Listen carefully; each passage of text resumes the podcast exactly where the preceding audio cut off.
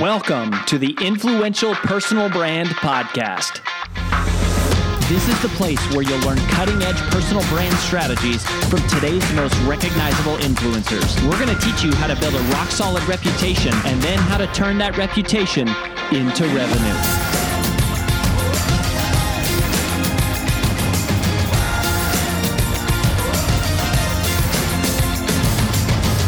I'm your lead host, Rory Vaden, co founder of Brand Builders Group, Hall of Fame speaker, and New York Times bestselling author of Take the Stairs. Welcome to this special recap edition of the Influential Personal Brand Podcast. In just a minute, you're going to hear myself and my wife and business partner, AJ, do a debrief, recap, and summary of our most recent interview with our big takeaways. But before we dive into that, I just wanted to let you know that people often ask us, what is the first step to building a personal brand? And if that is you or someone you know, then you have come to the right place because we have put together for you a free video short course to help you get started. Just visit firststep.brandbuildersgroup.com to get access.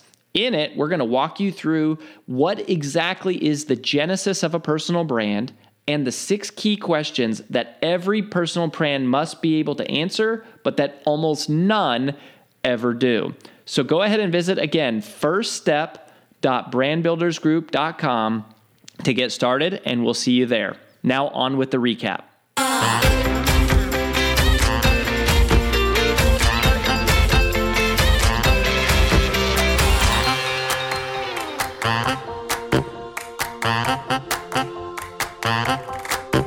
Hola, buenos días. Bienvenidos. Bienvenidos. Uh, me llamo Rory y mi esposa AJ. Nosotros hablamos. Poquito español. Yeah, see, we were going to talk about.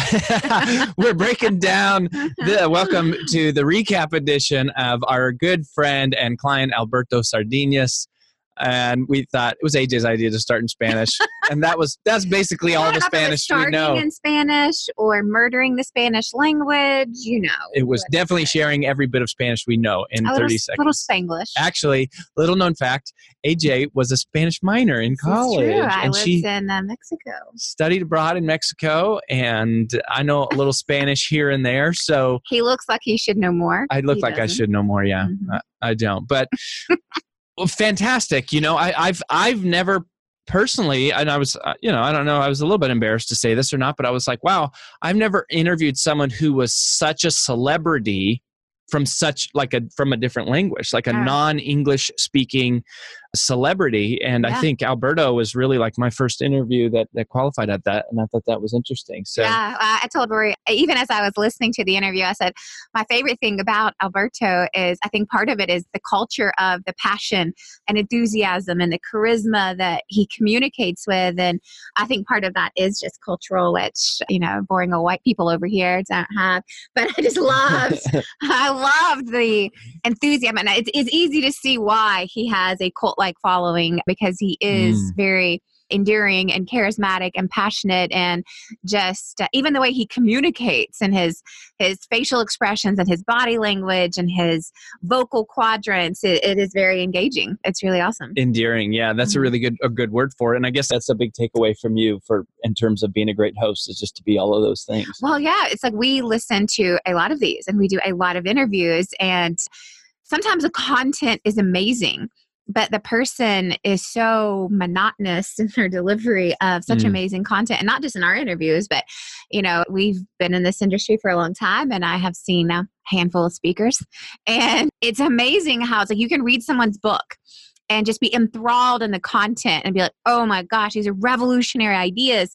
And then you travel and spend all this money to go see this person live to see what kind of new and unique insights they're going to give us. And then you're like, oh my gosh, Wah, wah. is this the same person who wrote the book? This is not good. This is not good. And so much of it has to do with the delivery. Mhm. It's not just the content that matters. It's uh, can you draw someone in? Can you keep my attention? And I will say, I am unfortunately a multitasker. It's not something I'm proud of, but it's really hard to keep my attention. And a lot of it has to do with just the personality per se and it doesn't have to be your own given personality but it's the way you expose your personality right? We all have a personality and you don't all need to be you know all over the place, right? Spirit fingers, that's not what we're saying. But there is some uniqueness around like what is it that makes you uniquely you? And are you putting that across In when you deliver like, your message? energy that you're that's coming out. Mhm. Yeah. And I related to that. One of the things that he said, which I Mhm. don't think you can hear enough, is you have to be willing to promote your message. Mm. So his enthusiasm for his message, you hear as he is talking about it. But the other thing that you probably need to hear today is that you can't ever grow weary in promotion. Mm. And you have to constantly be out there promoting loud and far and wide if you're going to compete. And I struggle with this. Like, I always feel like I'm pandering. I feel cheesy. Like, I hate doing the thing, you know, people see this all the time on Instagram, like, like, you know, leave me a comment or something like that. Like, I Oh, just yeah. really struggle with doing that for some reason. But it's not about you, it's about your message and it's about the people you're helping. And you need to promote, you need to be willing to do that. And, and Alberto has, has done a great job of it, particularly in his Spanish market. And now it's fascinating to see, similar to us, he's like going through this reinvention in the English speaking market. So it's fun to see that. Yeah, I think too, as you guys should go and listen to the interview. It's something that's unique, but also not unique about every single one of these interviews that we've had is the amount of patience and consistency and longevity in which these people have been doing and honing their skills, in which it looks like, oh my gosh, how did you get all Well, it's because it's been doing it a long time. Right. And for Alberto, though, he's been doing it since he was 17. Like he was going out and trying to get time in the local radio stations when he was going from high school to college and did it all through college and then actually majored in this and then went and got his master's in this and broadcasting. And it's like, this didn't happen overnight. And these aren't like sometimes I think it's really easy to look online and be like, oh, well, I wonder what their secret is. Mm-hmm. I wonder what their key is. I, you know, I wonder what this, you know, how can I do this as quick as possible? Time is the secret. Yeah, the, no, the real secret is there is no secret. It is a lot of hard work for a really long time. You know, I, I heard Dave Ramsey talk about one time he was speaking at a conference. It wasn't one of his events, and, and he was talking about the radio business specifically. It's an interesting parallel because in English speaking radio, there are basically three people at the top it's Rush Limbaugh, it's Glenn Beck, and it's Dave Ramsey, and it has been that for years and years and years. And he was talking about how if you just stick around, Hmm. you're going to beat like 80% of the people, right? So when you think about your personal brand and you go, oh my gosh, there's so much noise, there's so much competition, like, yeah. how am I ever going to stand out? Well, beating 80% of those people is just sticking around. And I don't even think it's sticking around that long. It's like making it two or three years, you're going to outlast so many of those people. And then he said, if you actually work hard and you work smart, then the other 17% of those people you'll beat just by investing in yourself and getting some coaching and doing some strategy and being intelligent and working hard, like when you're doing it, not getting distracted. And then, you know, so that puts you ahead of 97% of people. Mhm. And then he said it's that last 3% that is the dogfight. Like being in the top of the top of the top is where, you know, it really takes creativity and magic and hustle and relationships and everything else. But 97% of this game is basically just sticking it out. And you're right. Almost every guest that we have talks about that, which in some ways is like, gosh, it'd be interesting to hear something different, right? At like, least it's consistent. but it's because it's the truth Yeah. and it's what you need to hear and it's what we need to hear every single day because you're battling the burnout of you know building your brand it's just reality Yeah, I think one of my favorite things that Alberto talked about was at the very, very end. And I'm not going to say I didn't enjoy all of the lovely plugs he gave to Brand Builders Group. Yeah that was so great Not solicited, but we will take them. Thank you very much. But I think what I really loved is he said, like, where are you getting shortcuts? He said that doesn't mean that you're not going to have to work hard and it's not going to take a long time. It's just where are you getting a shortcut? Mhm. Right? This is like Wh- that who are you 3%. learning from? Yeah, Mhm. how to get. Like, who are you learning from? Like, where can you go to figure out this one little tweak here and this one little tweak there that will help expedite the process? Not that it's going to eliminate the process, but it may give you a little bit of bump ahead of the competition or a bump ahead of the time curve, whatever it may be. But where are you getting your shortcuts? So, who are you learning from? And I love that. I Yeah. that was really good. Yeah, and because when you get into that top of the top, right? Like when you talk about the one percenters of the industry or the space, it does come down to experience and wisdom and, you know, a few tricks of the trade you learn along the way. I think about speaking because, you know, I spent my whole life and it's like there's certain little things that we just know because we've been in it our entire career where it's like there's no way you could know it. It's just it takes 20 years of just doing Yeah. it but you can teach somebody in 5 minutes but otherwise you would never never stumble across it. And and that was another thing that he said this was my third big takeaway was just about being prepared and when you look at being a great host he said that directly a couple times like a lot of it is about being prepared. Even spontaneity is mm. is all perception. It's not really spontaneous. It's it's about great preparation but not only just as a host but in his career right? Where he was telling his Yeah. story about how you just have to work day in and day out. And i think people confuse patience a lot. I don't think patience is sitting by and waiting. I think patience is working your tail off and being okay with the result not being there. And mm-hmm. you know continuing to work continuing to grow continuing to strive. The patience doesn't mean you're sitting around waiting. It means that you're working your tail off in the absence of the result showing up with the perspective knowing that if I do this long enough, one day I will get my shot. One day I will get my break. One day I will meet a person who can crack open my career. And that is the balance of patience and action. In fact, we talk about that in the Procrastinate on Purpose book mm-hmm. about this balance between patience and action. And it's because on the surface they seem like different things, but really they're not. It's really about action. You're just working, working, working.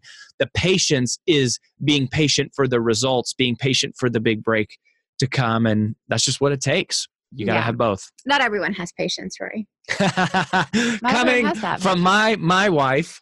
But I do believe in the concept of work while you wait. Yeah. Right. I believe in the concept very strongly of work while you wait. That's just a part of it. My third one, my last one, and it's kind of similar to what you said, but this was towards the tail end of the interview. And we asked him, Well, how do you handle people who come on the air and their stories really aren't unfolding the way they need to be, or their message is a little bit confusing? And how do you guide those people in the right direction? And I loved what he said. He goes, You never put someone on the air when you don't know what they're going to say.